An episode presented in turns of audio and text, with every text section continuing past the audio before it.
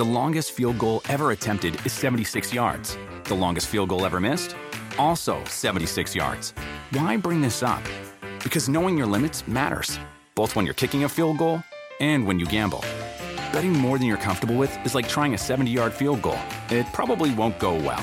So set a limit when you gamble and stick to it. Want more helpful tips like this? Go to keepitfunohio.com for games, quizzes, and lots of ways to keep your gambling from getting out of hand.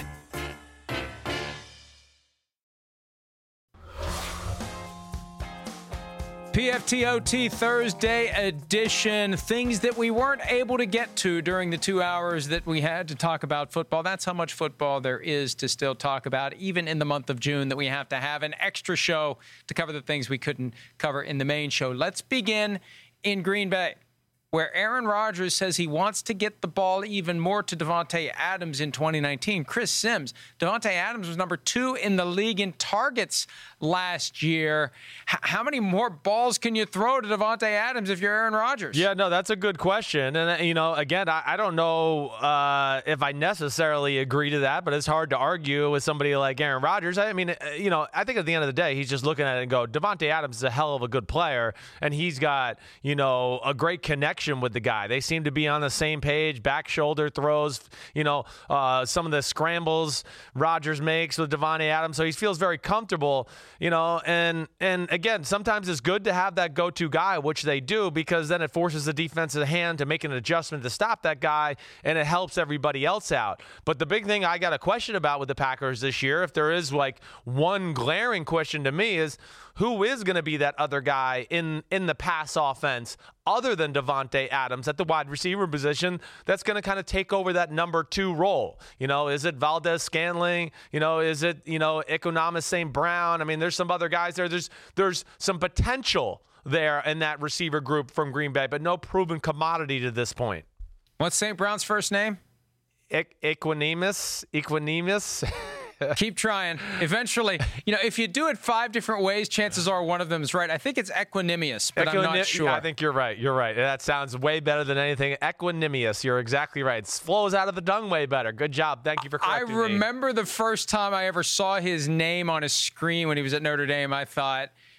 Uh, I, it was like Roethlisberger. I remember when Ben Roethlisberger came to the NFL. It's like I don't want to have to figure out how to spell this, and yeah. I still don't know quite how to spell Roethlisberger 15 years Go later. Go ahead, spell it right now. R O E T H L I S B E R G E R Roethlisberger. Yep, I know. The one the, once you get this R O E T, I think once you get through that part and realize that you're good. But good job by it's, you it's harder to type. See, that's what I'm concerned about. Like, if I had to type a story right now with Equanimeous St. Brown, I'd have to look up how to spell it because you want. Look, I'm a I'm a stickler for getting people's names right, yes, and I learned I a lot are. of that from you know, when when Al Michaels was in Hawaii as a young sportscaster, and he was calling high school basketball games and there were a lot of the Samoan names and and you, you have to get them right. The people want their names right and they get pissed if you get their names wrong. So he's and it's, it's you know you it's the least you can do is get someone's name right, right. and they're they're they're likely to be a little bit miffed if you you finally say their name and you say their name incorrectly. All right, I but I, I agree with you. If it's not Adams, who's it going to be? Who do right. they throw the ball to? And they have to develop some of these other receivers. And uh, we've seen Randall Cobb leave. We've seen Jordy Nelson leave. And it's funny because earlier this week, when Aaron Rodgers said that he heard Jordy Nelson was signing a one-day contract, he got excited. He thought it was signing a contract to come back and join the team.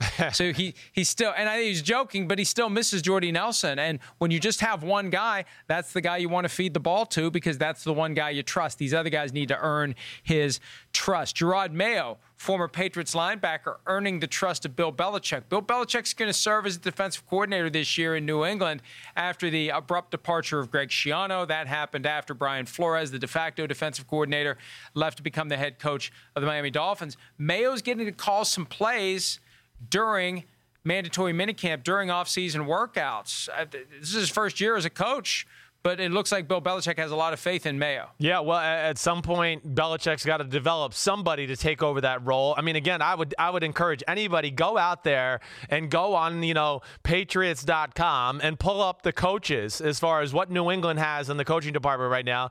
It's I mean, there's nobody on their website as far as coaches. They got no defensive coordinator on there. I mean, it's almost funny how few people work and take part in the New England organization in general. But Mayo, I I, I would would believe that Bill Belichick would look at Gerard Mayo as one of those guys that, you know, he would put in the class of some of the you know, elite players as far as understanding his scheme while he's been in New England. Mayo was like a quarterback on the defensive side of the ball. He was truly an extension of uh, the, the Patriots coaching staff that way. So this makes a lot of sense. I could certainly see him being a big time defensive coordinator at some point in his career. And this is a good time of the year for, for uh, a guy like Bill Belichick to let somebody, Jerod, like Gerard Mayo, get, get some experience calling some plays and tinker with it a little bit. Oh, he could develop into the defensive coordinator that sticks around in New England for a while That's right. too. I mean, what an, for a guy who's been out of the game for several years to find his way back into coaching and to win that trust. I think it helps if Belichick already trusts you. Yes, right, right. And if you show up and you're willing to work, and he recognizes there's something there, and this is a smart player from when he was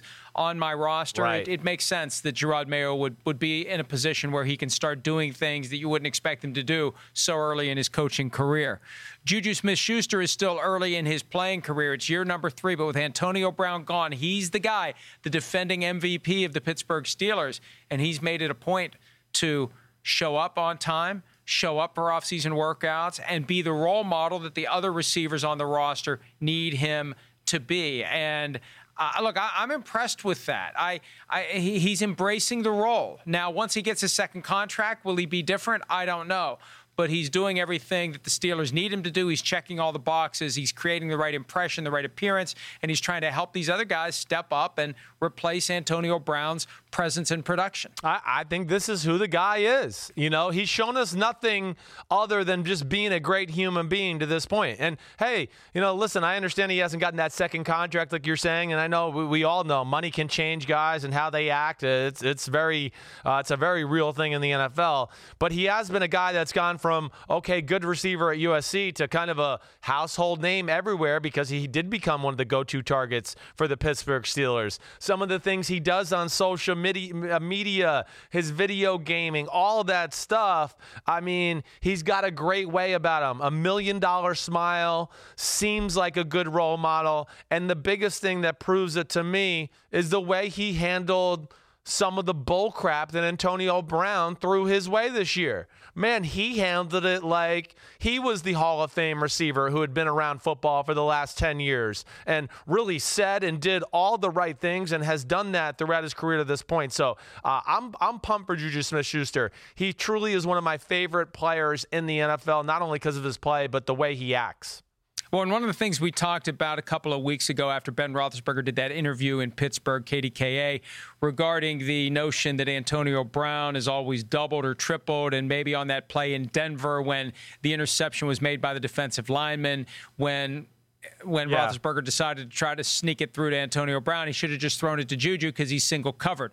What's going to happen now is Juju Smith Schuster double covered, triple covered. Is he going to be able to still get open and catch passes, or is he going to be watching the balls go to other receivers? That's going to be an interesting dynamic. He's got to prove he can beat double teams. Yes, he does. And and, and they're going to have to prove that they can find creative ways to take the pressure of the double teams off of Juju Smith Schuster, just like they did with Antonio Brown or the Patriots have done with Gronkowski uh, or the other great creative offenses. So I still think they're going to find their ways to get him the ball. That's for sure. But th- you, you kind of hit the nail on the head, Mike. You know, th- you can find all the ways you want. You got to have somebody else that the defense is somewhat worried about again. And yeah, who is going to be that guy on the Steelers roster that kind of takes the pressure off the offense and off of Juju on a play-by-play basis that you know Roethlisberger can can depend on and go to. You know, yesterday we spent some time talking about Le'Veon Bell's comments about his new quarterback, Sam Darnold, and me being the I'm not really jerk, but I'm always I'm always looking for hidden meanings. Yeah, I and I you. immediately thought that it was kind of a shot at Ben Roethlisberger by praising the new guy. When you've only had one other quarterback for your whole career and you excessively and and just over the top praise the new guy, it's it's a little bit of a slap at the old guy. And I say that because Odell Beckham Jr. yesterday talking about his new quarterback Baker Mayfield, I couldn't help but think of comparisons to his old quarterback Eli Manning. Consider what Beckham said. I'm going to have to get adjusted to the speed of his throws. He has an arm. He's throwing that ball hard. Just catching him from the first day, it was like, wow, this is completely different. It just takes time. Like I said, we play in September, so it's a good thing. Wow, this is completely different. Hard not to think that he's comparing that throwing strength that Baker Mayfield has to the throwing strength that maybe Eli Manning doesn't have, Chris. Uh, yes. Uh, almost, yeah, I almost feel like guys like Le'Veon Bell and Odell Beckham Jr. need to really – clarify those comments almost to a degree, you know, because yes, uh, people like us and the sports media are of course going to be all over that. You know, you almost got to say like, hey, it's no disrespect to Eli Manning, but yeah, his arm's not at this at that you know as strong as Baker Mayfield's as this career, or you know, yeah, his arm is not as good, but hey, we know Eli Manning can make all the throws and certainly a big time quarterback.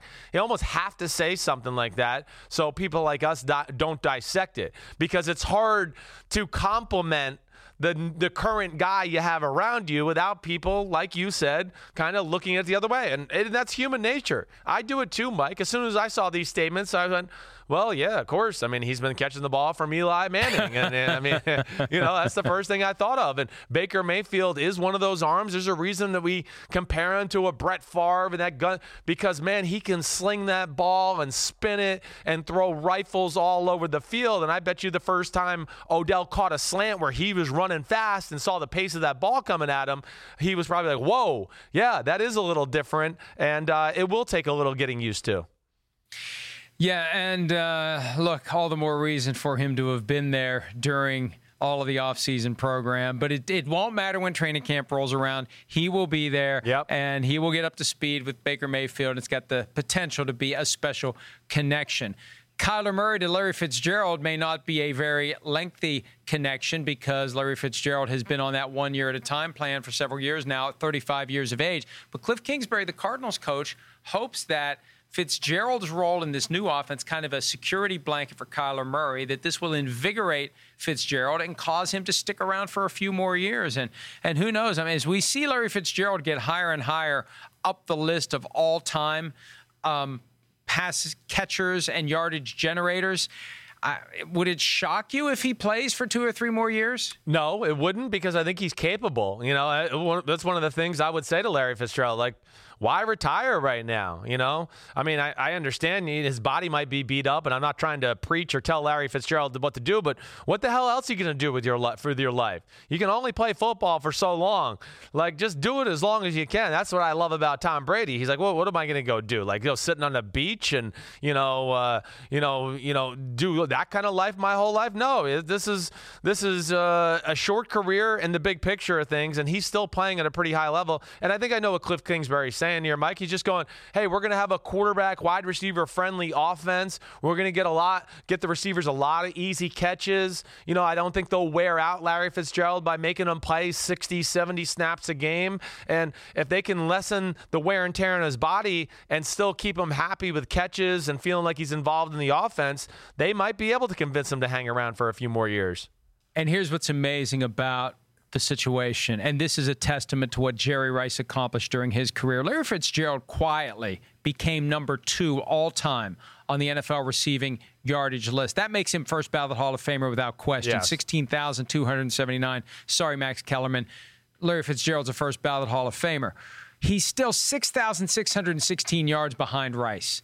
He, he'd have to play six more very good years to have a shot at catching Rice. He'd have to play into his early 40s. Now, Rice did play into his early 40s, I believe, or close to it. Yeah. But that just shows you what Rice did in his career. It's amazing. And I can't imagine, amazing. even in this day and age, with all the throwing and all the yardage, I can't imagine anyone ever putting up those kind of numbers that many years to catch Jerry Rice. No, I mean it's it's an unbelievable feat. Rice's ability to stay in tip-top shape, be a professional, be a perfectionist, and then hey, I mean, he got, I'm going to say, a little lucky in being a part of some really great football teams and great offenses. And there's nothing wrong with that. I'm not trying to put a, a, negative connotation on Jerry Rice's career. All great players have to be a little bit fortunate to have the supporting cast and things around them to make them great that way. But, uh, man, Jerry Rice.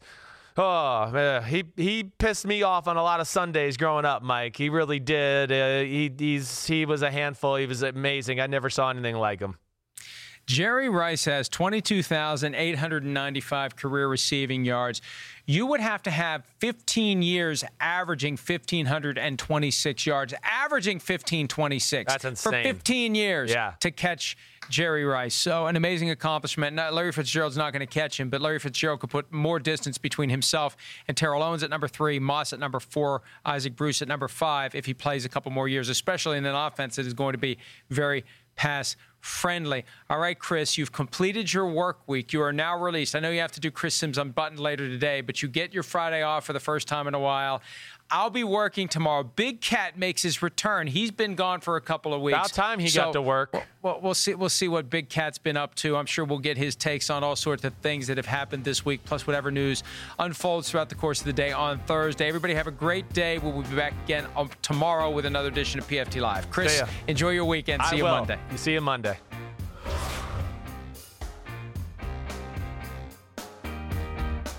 The longest field goal ever attempted is 76 yards. The longest field goal ever missed? Also 76 yards. Why bring this up? Because knowing your limits matters, both when you're kicking a field goal and when you gamble. Betting more than you're comfortable with is like trying a 70 yard field goal, it probably won't go well.